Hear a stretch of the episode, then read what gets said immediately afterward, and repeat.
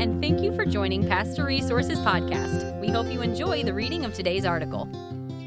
Excerpted from Flooded The Five Best Decisions to Make When Life is Hard and Doubt is Rising by Nikki Koziarz. Copyright 2021, used by permission of Bethany House, a division of Baker Publishing Group. When we first moved to the Fixer Upper farm, it was a bit of an eyesore. Weeds six feet tall, broken windows, snakes swimming in the broken down pool, and so many bushes that needed to be trimmed way back. We have girls, and girls are great and can do anything. I'm a total believer of that. But my girls, they aren't exactly the farm help type. So I asked my friend Wendy if her son Griffin would be interested in being a farmhand for the summer. We promised a decent paycheck for the teenage boy, a pool to jump in whenever he needed to cool down, and three girls to cheer him through his projects for us.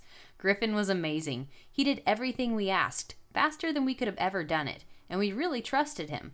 We kept giving him more and more to do. Chris and I had several conversations with Griffin about the various bushes on our property that needed to either be trimmed back or cleared out altogether. I thought we were all on the same page with what needed to go and what needed to stay, but I think we may have had some miscommunication about our rose bushes. Imagine the shock on my face when I pulled in one afternoon and saw Griffin waving hello to me as he mowed down the only thing salvageable these beautiful, blooming, mature rose bushes completely down to the stub. I almost screamed, No! Because when you live in a fixer upper, very few things look beautiful from the get go. Those rose bushes were it. We didn't make a big deal about it with Griffin. I knew it was honest miscommunication, but I thought those bushes were goners. The past two years, as I've walked through so much loss, I have felt very much like a bush who got run over with nothing left to bloom. It still kind of feels like there's a lawnmower running over me again and again. Sometimes I feel like there's more that has to go than needs to stay at this point. I know this pruning, this reshaping is for my good. But sometimes I'm scared. Am I ever going to get this? Will these mountains of belief actually move? Am I hearing God? Will I embrace silence?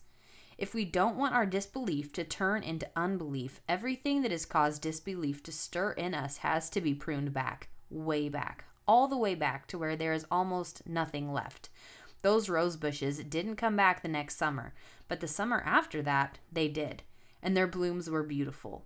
Pruning doesn't mean that we forget the hard, the bad, or the pain. It means we cut it back far enough to allow something better to grow again. Deciding to listen, especially with the pruning of our souls, could feel like one of the hardest things God could ask us to do.